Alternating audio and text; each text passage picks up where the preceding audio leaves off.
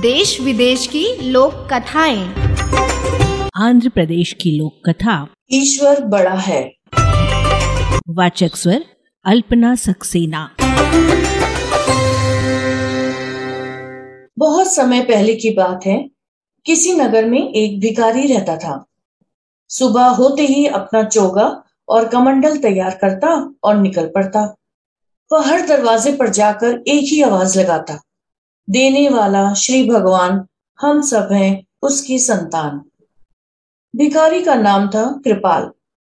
उसे जो कुछ भी मिल जाता, वह उसी से संतुष्ट हो जाता। उसका एक मित्र जगन्नाथ भी भीख माँगता था।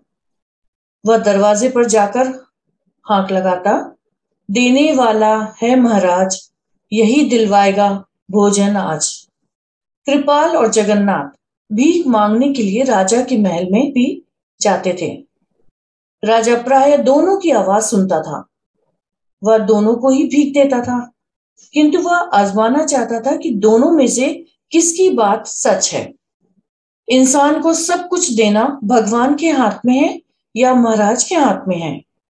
एक दिन महाराज ने एक तरकीब निकाली। उन्होंने एक बड़ा सा पपीता लिया उसका एक टुकड़ा काटकर उसके भीतर सोने के सिक्के भर दिए टुकड़े को ज्यो का त्यों जोड़ दिया। तभी कृपाल भीख मांगने आ पहुँचा।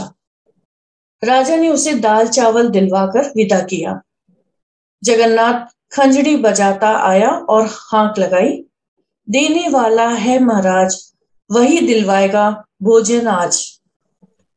महाराज ने सिक्कों से भरा हुआ वह पपीता उसके हवाले कर दिया।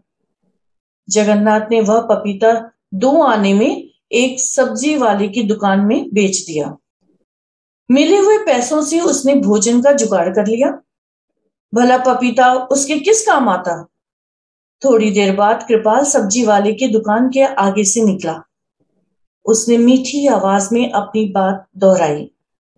सब्ज़ी वाले ने वह पपीता उसे दे दिया। कृपाल उसे दुआएँ देता हुआ घर लौट आया। घर आकर उसने पपीता काटा तो सिक्के देखकर वह आश्चर्यचकित उठा। उसने तुरंत सिक्के उठाए और सब्ज़ी वाले के पास पहुँच गया। उसके सिक्के देकर कहा, भाई, यह तुम्हारे पपीते में से निकले हैं। इन पैसों से मेरा कोई लेना देना नहीं है। सब्ज़ी वाला भी ईमानदार था वह बोला, यह पपीता तो मुझे जगन्नाथ भेज गया था। तब तो ये सिक्के भी उसी के हैं। जगन्नाथ ने सिक्के देखकर कहा, ये तो महाराज के हैं। वह पपीता मुझे भीख में वहीं से मिला था। महाराज तीनों व्यक्तियों और सिक्कों को देखकर हैरान हो गए। सारी कहानी सुनकर उन्हें विश्वास हो गया कि इंसान को ईश्वर पर ही विश्वास करना चाहिए। वही सबको देने वाला है। राजा ने तीनों को यथा योग्य उपहार देकर विदा किया। हाँ उसी दिन से कृपाल के साथ साथ जगन्नाथ भी कहने लगा देने वाला श्री भगवान हम सब उसकी है संतान. अभी आपने सुनी आंध्र प्रदेश की लोक कथा ईश्वर बड़ा है। संकलन करता भोला यामिनी। ऑडियो प्रस्तुति रेडियो अर्पा।